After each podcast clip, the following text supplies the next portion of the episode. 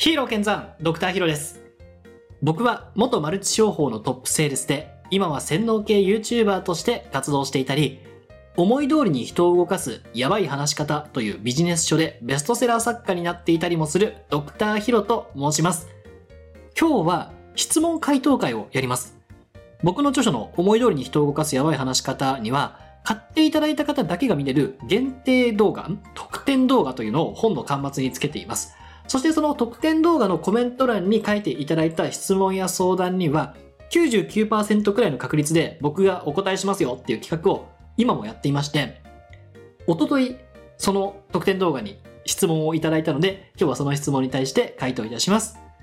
テーマは、メール、LINE のやり取りで人の心を動かすコツです。それでは本編をお楽しみください。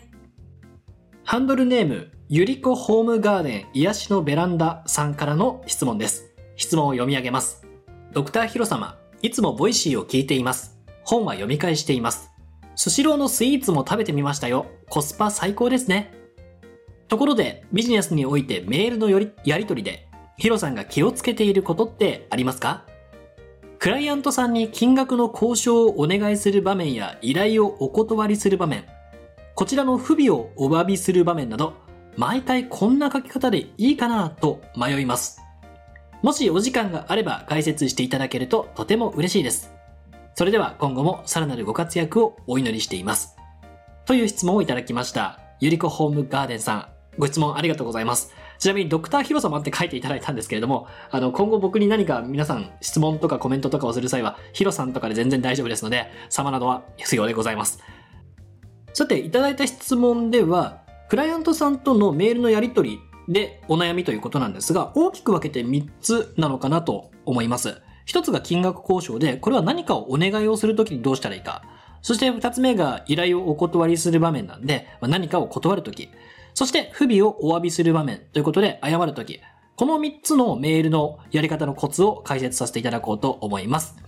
ただこれだけお話しすると、ビジネスを今あまりしてない方、学生さんとか主婦の方とかがあんまり楽しめないかなと思うので、その後にちょっとプラスして、プライベートの LINE で僕が大切にしていることというのもお話しさせていただきますので、ぜひ最後まで皆さんお付き合いください。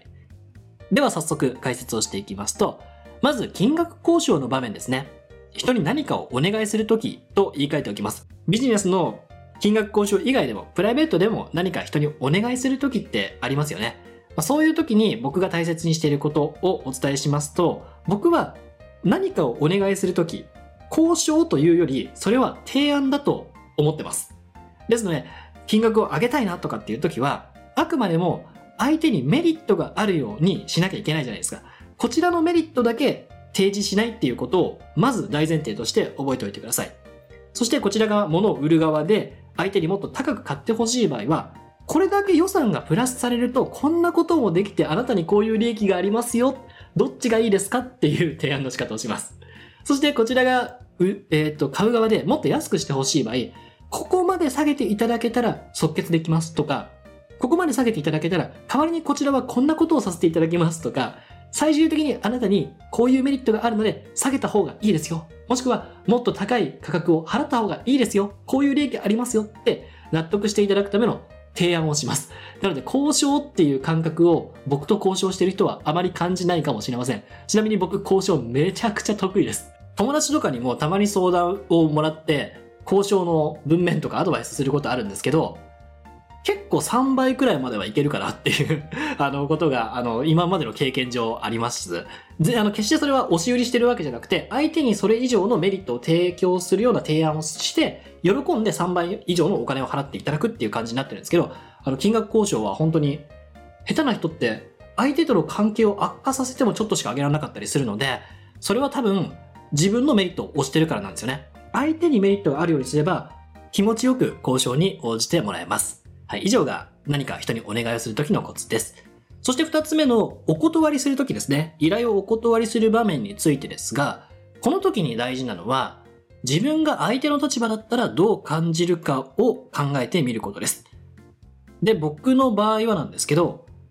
何かを断るときは一番大切にしていることっていうのを、は、えっ、と、はっきりまず断るってことですね。回りくどい言い方は相手を苛立たせるだけなんですよ。なんか断られるだろうなっていう雰囲気出しながらくどくど言われると、イライラしてくる人が大半ですので、まずはっきり断る。すいません、それはできませんと。申し訳ございませんが、今回は辞退させていただきますとか。まず一言目ではっきり断る。そしてその上で、必ず感謝を伝える。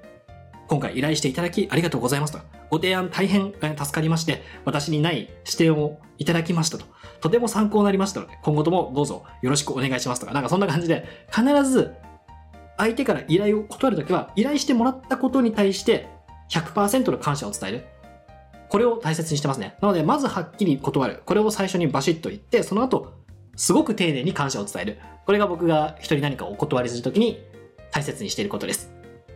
そして最後、えっと、不備をお詫びする場面、謝るときですね。これも、お断りするときと同じで、自分が相手の立場だったらどう感じるかが大切だと思います。で、僕が相手の立場だったらどう感じるかを元に出している結論というのは、まあ、断るときとかなり似てるんですけど、言い訳せずに謝るってことですね、まずは。もう、これもくどくど言い訳から入ってしまうと相手を苛立たせるだけですので、絶対に言い訳をせず、ちゃんと謝る。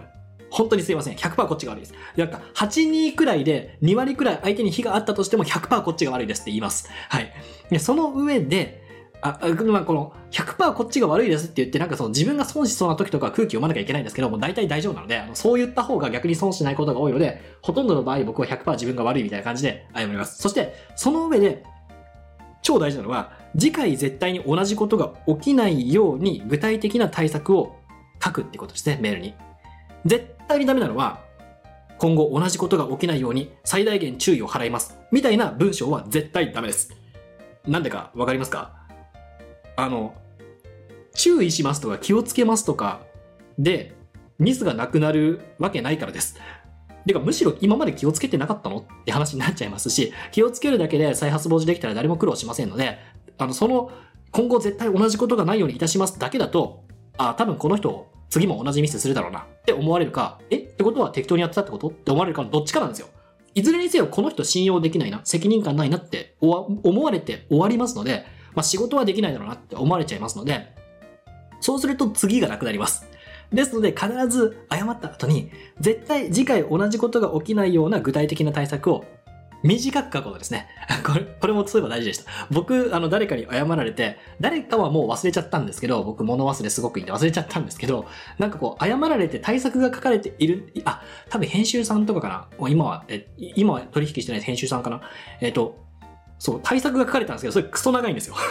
もうこれ読むこと自体こっちで苦痛だし、何が対策になってるかよくわかんないし、結局言い訳じゃんみたいな、なんか、すごい長い対策が送られてきたことがあるんですけど、それも相手の立場に全く立ってないですよね。いかに自分への非難を回避するかっていうことだけを目的に書かれた文章になっちゃうと、結局それは相手を苛立たせることになりますので、言い訳せずに謝る。そして具体的な対策を簡潔に書く。これが僕が人に何かを不備をお詫びするときに大切にしていることです。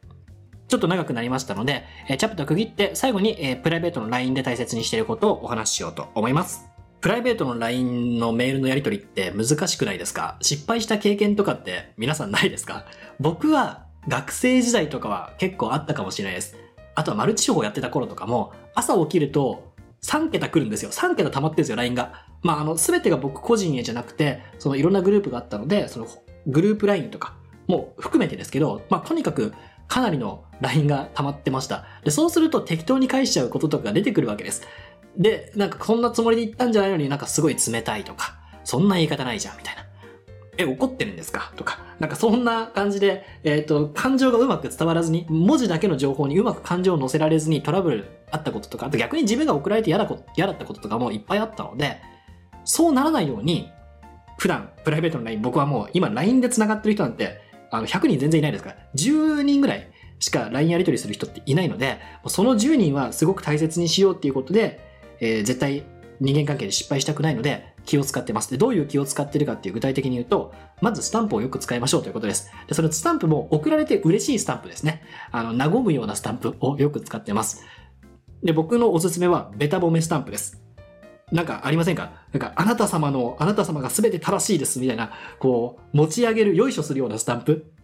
これを僕は、もう毎日のように使ってますね。何か送るたびに使ってます。これはふざけてるようで大真面目です。何かの研究で、これもごめんなさい、今パッとは出てこないんですけど、どっかの研究で、お世辞に対する研究っていうのが行われたことがあるんですよ。で、その時に、お世辞って、どこまでが効果が有効で、どこまでが、どこから先が逆効果になるのか。お世辞の限界点を調べる実験が、実験というか調査が行われたことが過去あります。その結果どうなったかと言いますと、結果出なかったんですよ。どういうことかというと、お世辞無限に有効だったという、限界点を探ろうという研究をしたのにもかかわらず、お世辞の限界点が見つからなかったと。はい、つまりもう、人を褒めるとか、お世辞を言うっていうのは、無限に有効なんですね。なので僕は、ベタ褒めスタンプを、もう、しつこいよっていうぐらい 毎回のように送ります。そうすることで仮に文章、その前に送った文字が味気なかったとしても、自分の I love you な気持ちはもうあなたをリスペクトしてますとかあなたのことが好きですって気持ちはもう伝わるじゃないですか。なのでスタンプめちゃめちゃ便利です。で絵文字も、あの、そういう効果はあると思うんですけど、LINE ってせっかくスタンプが使えるんで、スタンプの方が僕は気持ちが伝わりやすいなっていうのと、絵文字打つのちょっとめんどくさいので、あの、文字をバーって打った後にスタンプっていうのをよくやります。あの、丁寧にしたい人は絵文字も使った上でスタンプを使ったらいいと思うんですけど、LINE スタンプめちゃくちゃ便利です。あと、自分で文字を変えられるタイプのスタンプってわかります？あの、そういうスタンプがありまして、多分探せば出てくるんですけど、可愛いキャラクターが、例えば土下座してるところに吹き出しがあって、その吹き出しの中を好きに変えられるんですよ。これも便利ですね。あの、ちょっと言いづらいこととか、あとはなんか、ボケ、ボケたり面白いことを言うときとかにも、あの、そのスタンプめちゃくちゃ使えるんで、一つ持っておくといいと思います。とにかくですね、LINE を使うときは、キャラクター、スタンプの可愛いキャラクターの力を借りて、その文字にいかに感情を、正しい感情を載せるかっていうことが大事ですね。文字だけで送ってしまうと、感情を相手に読み違えられてしまうことがあるので、絶対にこう自分の正しい感情が伝わるように LINE を送ってます。文字だけでなるべく送るのは怖いので、そういった誤解を防ぐために、必ず今の自分が伝えたい、感じ、相手に感じ取ってほしい気持ちを表したようなスタンプっていうのを送るようにしています。あ、それともう一つ LINE で気にしてることといえば、未読無視をしないってことですね。既読無視は、まあなんとなく避けようって思ってる人多いと思うんですけど、未読無視してる人多くないですか？長押しすると LINE って既読にならないでも文字読めるじゃないですか。あの、でも既読にしてから返さないと、なんか感じ悪いだろうから、既読にしなければいいやと。未読のまま文字見て、暇になったら返そうとして、なかなか既読にならない人いるじゃないですか。あれ、ね、自分がやられたらわかるのに、なんで自分でやってる時に気づかないのかなって不思議なんですけど、当然あの、未読無視も相手は、あの、苛立ちますから、まだかよって思いますんで、その緊急の連絡とかが遅れてる時には。なので僕は LINE を開いたら、開いた時に見たものに関しては絶対未読無視ということせずに、ちゃんと既読にしてその場で返すってことを気をつけてます。思ったより長く話しちゃったんで、このまままとめに行こうと思ったんですが、またチャプターを区切って次のチャプターでまとめをします。ということで今回は質問回答会としましてメール、LINE のやり取りで人の心を動かすコツについてお話をしました。まずビジネスシーンでお願いをするときにはお願いというより交渉だと思って相手にメリットがあるような話を持ちかけるということがポイントです。そして次に人から何かを断、依頼をされて断るとき僕が大切にしているのはまずはっきり断って、その後に感謝を100%の気持ちを込めて伝えるということです。そして3つ目。不備をお詫びするときに僕が大切にしていることは、まず言い訳せずに謝る。そしてその後で、具体的な今後同じことが起きないような対策というのを簡潔に書く。これが僕が大切にしていることでした。そして最後に、プライベートの LINE で大切にしていることを2つお伝えしました。一つはスタンプを使う。そして特にベタ褒めスタンプか自分で文字を変えられるスタンプがおすすめという話をして、そして最後に未読無視をしない。既読無視も悪いけど、未読無視も相手を待たせていることに変わりないので、あの、良くないということをお話しさせていただきました。ということで、今回の質問回答はここまでになります。ゆりこホームガーデンさん、ご質問ありがとうございました。引き続き僕の著書、思い通りに人を動かすやばい話し方の特典動画のコメント欄に書かれた質問や相談に対しては、僕が回答をしますので、他にも質問や相談がある方は、もし本を買っていらっしゃいましたら、特典動画のコメント欄の方にどんどん書いてみてください。